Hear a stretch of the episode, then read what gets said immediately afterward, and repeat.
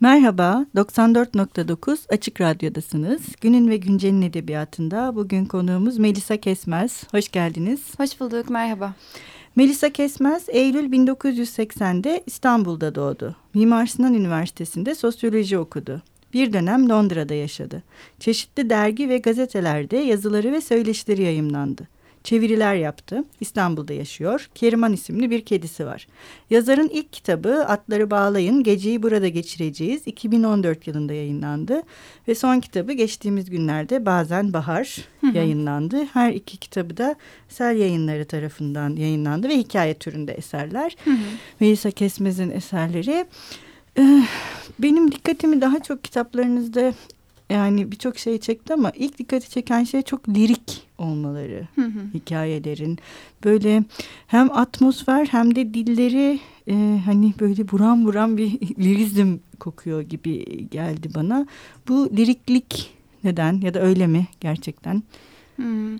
Ee, ben şiir okuyan birisiyim. Çok e, erken yaşlardan beri. Hı-hı. Hayatımda şiir kitapları var ama e, bu lirizm benim baştan hesapladığım, planladığım ve yapmaya uğraştığım bir şey değil. Hı-hı. Açıkçası biraz hızlı yazan birisiyim. Hı-hı. Ve ilk cümleden itibaren bir ritmin içine gir- girdim her öyküyü yazarken. E, ve bir şekilde çok hızlı ilerledi her öykünün yazım aşaması. E, o aslında bir ritim benim için, yani geri dönüp okuduğumda bana da öyle geliyor. Hı hı. E, derleyip toparlarken de bozmamaya çalıştığım bir yapı aslında. Bunu söyleyen başka insanlar da oldu. E, hoş bir şey yani, de. E, hani de, denemeden yaptığım ve kendiliğinden hı hı. olduğu için benim hoşuma gidiyor bu hali. Evet, bir de özellikle bu Atları Bağlayın Geceyi Burada Geçireceğiz kitabında yoğun bir şekilde benim fark ettiğim bir şey oldu. Hani ona epifani mi demek daha doğru olur? Bir, birden bir aydınlanma gibi, bir karakterlerin e, hayatlarına ve kendilerine dair fark etmedikleri bir şeyi birdenbire fark ediyorlar ve o fark etmeyle birlikte yeni bir hayat kurmak hı hı. onlar için önemli hale geliyor. Bu, bu neden böyle? Yani bunun aslında kişisel bir tarafı mutlaka var. Bir şekilde ben hayatın içinde başımıza gelen her olayın bize bambaşka bir realiteye, bizi bambaşka bir realiteye yönlendirdiğini düşünüyorum. Hı hı. İster istemez yazdığım, daha doğrusu hayata geçirdiğim o karakterler de yollarında hep böyle bir takım olaylarla karşılaşıyorlar. Birileriyle tanışıyorlar ya da rastgele bir, bir durum ortaya çıkıyor onların hayatlarında ve sonradan bambaşka bir hikaye başlıyor. Hikayenin bambaşka bir boyutu başlıyor. Bunu hı hı. hayatta da böyle düşündüğüm için ister istemez yazarken de bir insanın hayatı böyle ilerler diye düşünüyorum hep. Sanırım biraz da bu yüzden. Bir de sanki öyle ilerlesin ister gibi bir haliniz vardı gibi hmm. de geldi bana. Hani bir gün bir insan artık bu hayatın sıradanlığı ve monotonluğu hmm. ve ona dayatılan şeyden bir vazgeçsin ve hani hmm. o aydınlanma anıyla hmm. birlikte bunu fark edip değiştirme yetisine ve şansına hmm. sahip olsun der gibi bir haliniz de var gibi geldi bana, evet. açıkçası. Yani aslında biraz karamsar öyküler. Daha doğrusu biraz başları öyle başlıyor. Daha kederli kederli hikayeler. Hı-hı. Ama bir noktada hakikaten o sizin dediğiniz e, karakter bir şey keşfediyor ve ya tamam ben bundan sonra Hı-hı. başka bir yola gireceğim ve elimden geldiğince bu çizgiyi dönüştüreceğim. Biraz umut var o açıdan hikayelerin içinde. Evet. Yani her bir karakter değiştirme gücü olduğuna inanıyor gibi. Hı-hı. Bir de e, yine... Tam da bununla mı bağlantılı bilemiyorum. Özellikle bu yine ilk kitabınızda Atları Bağlayın Geceyi Burada Geçireceğiz de. Yani hikayelerin sonunda hep bir tek cümle var. Hı hı. Ve bu tek cümle sanki hani bir sonuca varma ya da hani bir... Yani bir şey söyleme ve aslında o karakterin kendisinin bir şey söylemesi. Hı hı. Hani yazarın değil, hı hı. o cümleyi o karakterin kendisinin söylediğini... bize belirtmek isteyen bir e, hal varmış gibi geldi hı hı. bu cümlelerde hı hı. bana. Çünkü bu ikinci kitapta daha az ama ilkinde neredeyse bütün hikayelerin sonunda tek bir cümle. Hı hı. Ve evet, hani burada sanki yazar susuyor ve bu da karakter. Hı hı. O da bunu söylüyor hı hı. gibi geldi açıkçası bana hı hı. bir okur olarak. Hani bunu özellikle mi böyle düşündünüz? Ee, yani bu da pek planlamadığım ama işlediğini görünce devam ettirdiğim bir şey oldu açıkçası. Ee, ya ben bir şey okurken de ilk önce dikkat ettiğim şey açılışı ve kapanışı. Ee, ortadaki kısım da elbette bizi o metnin içinde tutan şey ama açılış ve kapanış bence insan hakkında kalmalı gibi geliyor bana, herhangi bir şeyde. Bu bir film de olabilir. Dolayısıyla o son sözleri hep çok önemsiyorum. Yani yazarken de, okurken de. Ve e, karakter için sanki o bir her şey oldu bitti, bu da bana kalan fikir ya da duygu, e, hatta çoğu yarım kalıyor yani. Hı-hı. Hani belki bir sayfa çevirsek sanki başka şeyler oluverecekmiş gibi, ama orada benim için hikaye bitmiş oluyor ve son sözü de karaktere bırakmak işime de geliyor. Hı-hı. Yani o biraz da artık ipleri eline alsın, bir noktadan sonra kendi hayatına devam etsin, benden bu kadar demek gibi bir şey benim için. Aslında bir anlamda onu özgürleştiriyorsunuz. Evet da. Yani hani bana şöyle bir soru sormuştu bir arkadaşım. Bir hikayedeki bir kadınla erkek e, bir şeyler yaşıyorlar ama akşamını bilmiyoruz hikayenin devamını. Ve bana şöyle dedi: peki seviştiler mi? Böyle durup suratına baktım. Yani hiçbir fikrim yok. Çünkü benim için hikaye orada sona eriyor ve devamı onlara kalmış bir şey. Benim için orada bitiyor. Yani bu arkadaşınızın sorduğu şey yine anlamlı, bu konuştuğumuz şeyler açısından. Çünkü o karakterin kendisine bahşedilmiş ya da bahşedilmiş demeyelim de kendisine verilmiş son cümle hakkı aslında tam da sizin dediğiniz şeyi de sağlıyor. Okura da evet, hani bu karakter, hı hı, bunu dediğinde, hı hı, E, okurun hayatına dair de yarım kalmış şeyi kendisinin tamamlamasını sağlayabilir hale dönüşe, dönüşebiliyor aslında. Hı hı hı. Öyle değil mi? Evet, yani bir şekilde o benden çıkıyor ve bambaşka bir e, varlık kazanıyor bir noktada. Yani tabii ki bu kadar e, spiritüel bir şeyden bahsetmiyorum ama o artık benim için bir noktada biten ve e, gerisine de çok da karışmadığım bir şeye dönüşüyor. Bu e, hikayeler içerisinde e, e, özellikle Atları Bağlayan Geceyi Burada Geçireceğiz şiirsiz hikayesi e, benim m- ilgimi çekti. Çekmesinin sebebi Barış Bıçakçı okuyan iki kişi. Yani, hı hı, Sinek Sırıkları'nın müellifini, hı hı, okuyan iki kişi, hı hı, E, birbirine yaklaş, yakınlaşıyor ve kadın onun Cemil olduğunu, hı hı, düşünüyor. Yani kitabın, Sinek Sırıkları'nın müellifinin e, kahramanı olduğunu zaten hikayenin sonunda da e, kahraman tarafından imzalanmış bir kitap. E, evet. Yani öyle güzel bir ayrıntı da e, verilmiş.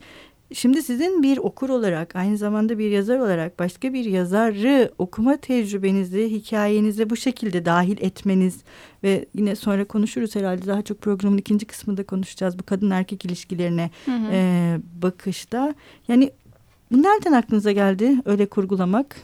E, ya sanırım benim dönem dönem çok yoğun olarak okuduğum yazarlar oluyor.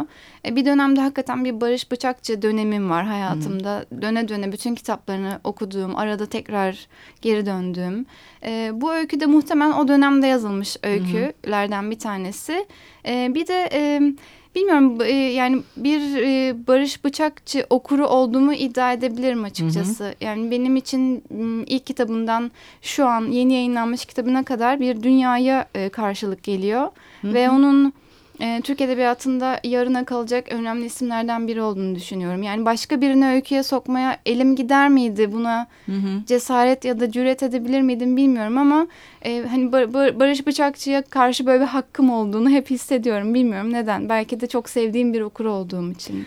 Yok, bir de mesela şey anlamında da ilginç. Hani bir e, yazarı e, yazarı okurlarını ve kitabını kahraman haline dönüştürmek. Bu, hı, benzer bir şeyi daha önce Murat Uyurkulak Bazuka da yapmıştı. Orada da Ayhan Geçgin ve e, Hüseyin Kıran e, bizzat romanın kahramanları haline geliyordu. E, ve biliyorsunuz ikisi de çok, yani hani meşhur yazarlar, hı hı, değil, iyi okurların bildiği, hı hı, yazarlar. Ben kendi öğrencilerime o hikayeyi okuttuğumda e, gerçekten öyle yazarların olmadığını, hı, onların e, yani hikaye kahramanları olduğunu düşünüyorum.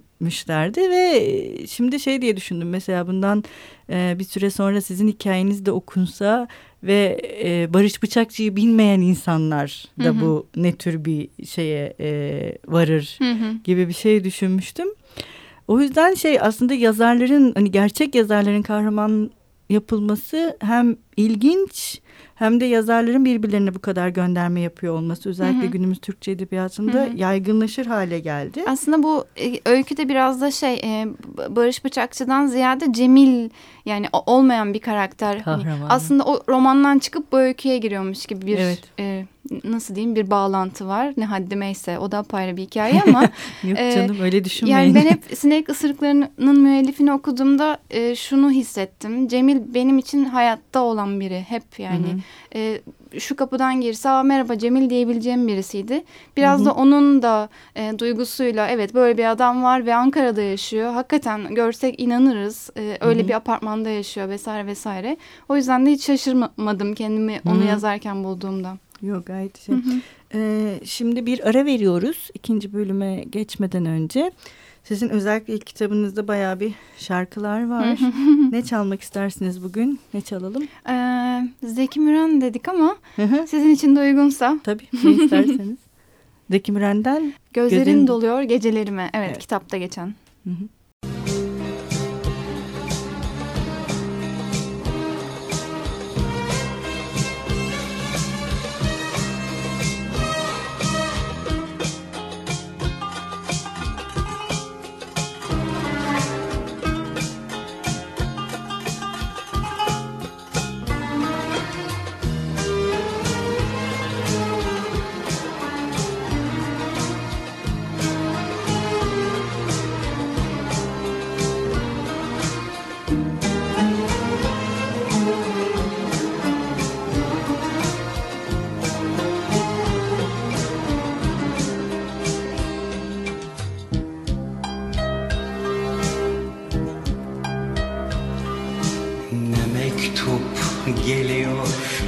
Ne haber senden söyle de bileyim, bıktın mı benden?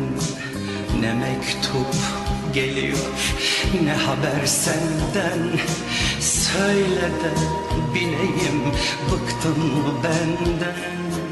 Her akşam güneşin battığı yerden, her akşam güneşin battığı yerden gözlerin doğuyor gecelerime, gözlerin doğuyor gecelerime, gözlerin doğuyor gecelerime, gözlerin doğuyor gecelerime.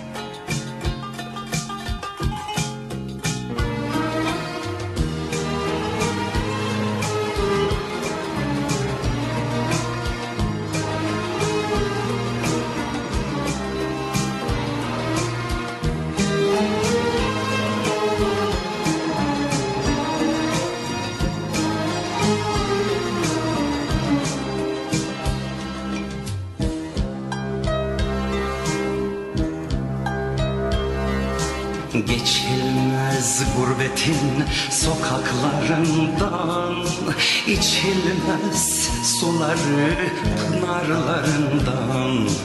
Geçilmez gurbetin sokaklarından, içilmez suları pınarlarından. Öptüm o ıslak dudaklarından, öptüm o ıslak dudaklarından.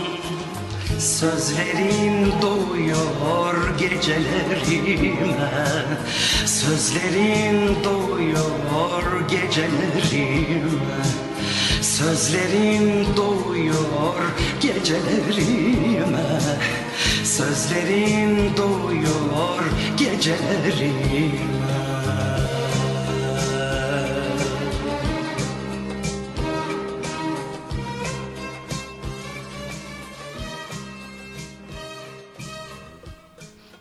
Merhaba tekrar doksan dört nokta dokuz Açık Radyo'dasınız. Günün ve Güncel'in edebiyatında Melisa Kesmez'le konuşmaya devam ediyoruz.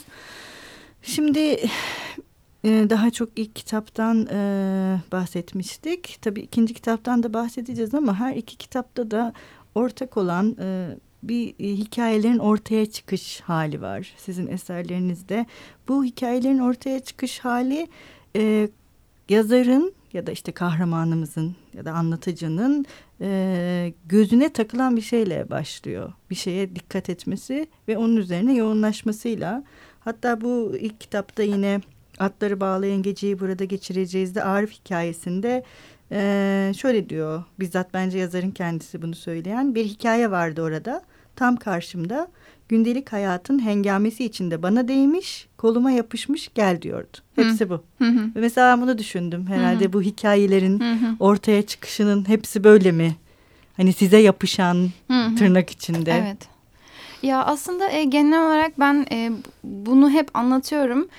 Ben gözleri çok açık bir insanım. Yani sokakta yürürken de e, toplu taşımada da e, herhangi bir yerden geçip giderken hep sürekli etrafa bakan, dinleyen, hı hı. hatta yer yer kulak misafiri olan bir şekilde hikayeler e, devşirmek değil belki ama merak. Hı hı. Ve oradan bir şey benim dikkatimi çekip e, sonra bir deftere not alınıp kocaman bir şeye dönüşebiliyor. Mesela domates tohumları. Hı, onu düşünüyordum evet, ben onda, de. Evet, onda bir gün Beşiktaş'tan Üsküdar'a geçiyorum. Karşımda bir kadın oturuyor e, ve yanında da e, oğlu. Kızı. E, gerçek hayattaki ha, gerçek o, hayat. oğlu Pardon. Yani iki kişi oturuyorlar ve kadın e, şey dedi.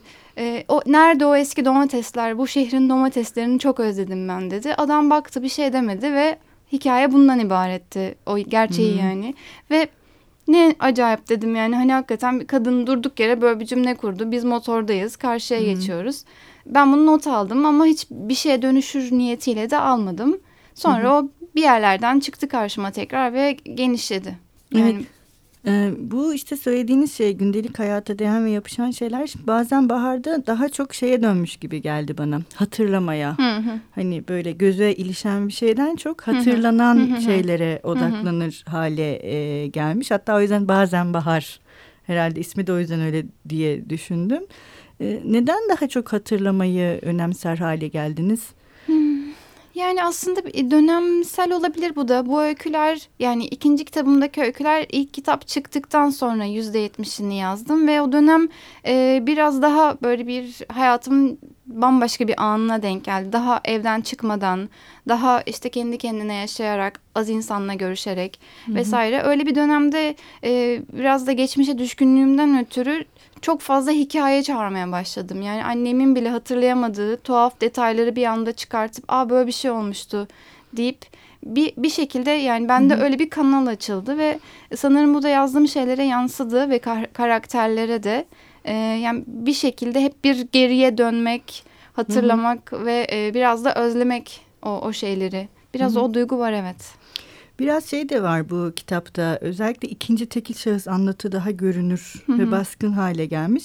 Hatta şey diye düşündüm ben, yarım kalanda e, yani yarım kalan hikayesinde özellikle buradaki e, anlatıcının e, ikinci tekil şahısla kurulmasının hani kalamamak ya da kalmamak hı hı. hani özellikle belirli bir ruh haline ya da duruma işaret etmek. etmeye yönelik bir araç haline de mi dönüştü diye düşündüm. Bizzat anlatındaki hani şahısların değişmesi. Bazen ee, baharda. Ya e, galiba biraz bana şey gibi geliyor. İlk yazdığım öyküler elbette benden daha hareketli e, yazılmış öyküler. E, belki hani birebir benim hayatımın olayları değil elbette ama ben duygusunun daha ağır bastığı bir ruh hali bence. İlk yazılan kitaplar genelde bana öyle geliyor. Hı hı. Ama ikinci kitaplarda biraz daha kalem özgürleşiyor ve başka başka karakterlere, başka başka kafalara girmeye Cesaret. başlıyor. Evet, yani ihtiyar bir adamı yazabilecek cesarete Hı-hı. kavuşuyorum belki. Onu hissediyorum. Yani otuzlu yaşlarındaki bir kadını yazmaktan ziyade artık başka bir dünyanın da içine girip oradan yazmaya başlamak. Belki bu ik- ikinci kitapta değişen şey biraz da onunla alakalı. Hı-hı. Bir de şey var, yani sizin kitaplarınızda tabii kadın arkadaşlıkları hı hı. yani bunlar önemli, yani hı hı. çok dikkat çekici bir şekilde ortaya çıkıyor. Ee, yine özellikle bu ikinci kitabınızda Bazen e, Bahar'da hani bir bahçeyi beklemek, iki arkadaşın mektupları ve bir arkadaştan sonra bir arkadaşın ötekini ziyaret etmesiyle e, beslenen bir anlatıya e, dönüşüyor. Yani neden kadınları böyle anlatmayı tercih ettiniz? Çünkü çok farklı da olabilirdi hı hı. bu hani hı hı. bu böyle kadınlar dayanışma ve gerçekten şey aralarındaki ilişki özel bir ilişki. Evet ya şey bunu bana biri, birisi şöyle demişti. Senin kadınların ne kadar iyi kalpli ve ne kadar e, sakinler. Kadınlar Hı-hı. kavga etmiyor. Evet. Birbirlerini kıskanmıyorlar. Hı-hı. İşte kimse kimseye şiretlik yapmıyor vesaire. Hakikaten biraz ben de bunu sonra üzerine düşününce fark ediyorum. Belki de bu benim özlediğim şey olduğu için olabilir. Yani e, e, ne yazık ki hani kadın kadınla aynı dünya içerisinde o kadar da barışık değil. Ve olduğunda da muhteşem şeyler oluyor. Bence de. E, o yüzden de o iki kadın karakteri yan yana getirmek bana hep iyi geliyor fikir olarak da. Ve o çok doğurgan bir yapı. Yani iki Hı-hı. kadının aklı yan yana geldiğinde hem e, kurmaca eserler için hem gerçek hayatta sonsuz bir dünya açılıyor önümüzde. Dolayısıyla çatışmadan ziyade yan yanalık benim daha çok işime geldi. Doğru. Ee, bir de şeyi e, konuşmak istiyorum. Bu erkek ve kadın ilişkileri. Hı hı. Bu sizin kadınlarınız genelde bırakılan, terk edilen kadınlar. Hı hı. Ve fakat şahane bir terk ediliş halleri de var. Hı hı. Yani o terk edildikten sonraki ruh halleri, yani kendilerini düşün, yani hissettikleri üzerine yoğunlaşmaları ve bunları ifade ediş halleri çok hoş hı. bence. Ee, bunlar neden böyle? Niye bu şahane terk edilmiş kadınlar? Ya o biraz e, bilmiyorum ki, belki de onların kuyruğu dik tutma çabası. bir bir de ikincisi e, ben hayatta yani e, negatif keder ya da neyse depresyon, bunun her zaman çok da muhteşem malzemeler olduğunu düşünmüşümdür. Hı-hı. Yani mutluluktan insan oturup şiir yazmaz, roman yazmaz ama ancak öyle bir böyle kahredici bir duygu güzel bir şeye dönüşür. Yani hayatta birazcık öyle, o taraftan bakan bir insanım. Dolayısıyla karakterler de benim için bir noktada öyle bir yerden çalıştılar hep. Güzel. Bir de en son şeyi konuşsak, bu genelde mekan Taksim fakat şey var, hep arka fonda kaybolan, yok olan, değişen bir şehir var. Hı hı. Bunu da e, özellikle e, fona yerleştiriyorsunuz gibi geldi bana. Bu neden? Ee, aslında en büyük realitemiz bu olduğu için, yani fiziksel realitemiz. Ee, şu an hani ister istemez İstanbul'da yaşayan e, insanlar haricinde de kişiler beni okuyor ama bir, pek çok e, şehirde e, yani Avrupa'da da başka bir e, kıtada da şehirlerin başına gelen şeyler aşağı yukarı aynı e, ve bir noktada e, fiziksel realitem yıkılmakta olan bir eski ve yerine dikilmekte olan bir yeni ve ondan çok çok daha eksik ve içi boş bir yeni. Bu beni çok etkiliyor ve bence bir hikayeyi oturtmak için de muhteşem bir atmosfer aslında. Doğru. E, maalesef bugün bize ayrılmış sürenin e, sonuna geldik. Çok teşekkür ederiz. E, biz hep e, yazarlarımızın okurları ve dinleyicilerimiz için okuduğu bir sayfayla veda ediyoruz e, dinleyicilerimize. Siz bugün neyle veda etmek istersiniz? E, isterseniz ikinci kitaptan bir şey okuyayım. Belki domates tohumlarından bir bölüm okuyabilirim. Tamam. E, haftaya konuğumuz Nihan Eren olacak. Hoşçakalın, görüşmek üzere. Bir kadının kızı olmak ne müthiş bir şeydi. Kemerli bir burun da olsa, tek başına bir şeye benzemeyen bir işaret parmağı da, muhteşem annelerin bize sundukları bu kutsal hediyeleri ölene dek yanımızda taşıyacak olmamız ne büyük mucizesiydi hayatın. Bu gizli alametleriyle hep sen bendensin diyeceklerdi bize. Benim hamurumdan, benim toprağımdan, benim kökümdensin. Aynı bahçenin mahsulüyüz biz. Bir kiraz ağacının sürgün verdiği yerden uzayıp günün birinde aynı çiçeği açması, aynı yaprağı büyütmesi gibi bir dalın ucunda. Yaş aldıkça daha da serpilen, hayatın uçsuz bucaksız topraklarına yayılan bir hikayeydi bu üstelik. Kendini bir gün ağzından annen konuşurken yakaladığında, mağazanın aynasında sırtındaki o tanıdık kamburu gördüğünde, mutfak dolabını açıp da biriktirdiğin yoğurt kapları üzerine devrildiğinde, iki kaşının ortası aynı onunki gibi kırıştığında, annenin gülme çizgileri yüzünün aynı yerlerine çizildiğinde, bir zamanlar sıkıca tutunduğun, ona hiç benzemediğin iddiasını alıp gömecektin tarihin sayfalarına. Hayatındaki adam seni aynı babanın onu bırakıvermesi gibi bırakıverdiğinde fark edecektin bir de annenin kızı olduğunu. Çayı aynı onun gibi tek şekerli içmeye başladığında bir gün. Onun o hiç sevmediğin kırçıllı hırkası sana kaldığında ve o senden yaşlı hırkayı giyip de kendini çok güzel hissettiğinde, bir sabah uyanıp aynaya baktığında karşında annen duruyor olacaktı. Kadından kadına giden uzun kadim bir yoldu bu. Kahve pişirme ya da fırında kızaran böreği çıkarma bahanesiyle salonda yalnız bıraktığımız babaların ya da kocaların hiç bilmediğim, sadece mutfakta tabak çanağın çevrelediği o gizli dünyada konuşulan şeyler gibiydi. Elimizde kahve tepsisi ya da kare şeklinde kesilip çiçekli tabakların tam ortasına yerleştirilmiş börekler ve mühürlenmiş dudaklarımızla salona geri döndüğümüzde az önce kalktığımız koltuklara aynen kurulup az önce konuştuklarımızı hiç konuşmamamız gibi. Anneden kızına yeraltı suları akıyordu. Kadından kadına akan incecik nehirler. Erkekler görmüyordu o nehirleri. Bir tek sen, bir gün, aniden annene ait olanların yıllarca akıp en nihayetinde kıyında biriktirdiği alüvyonu gördüğünde anlayacaktın bunu. Önce çok şaşırıp sonra sevinecektin bir şeyin devamı, bir şeyin geriye kalanı, bir şeyin birikeni olduğuna. Aitlik duygun depreşecekti içinde bir yerde ve asla atamayacaktın o yoğurt kaplarını bir gün lazım olur diye.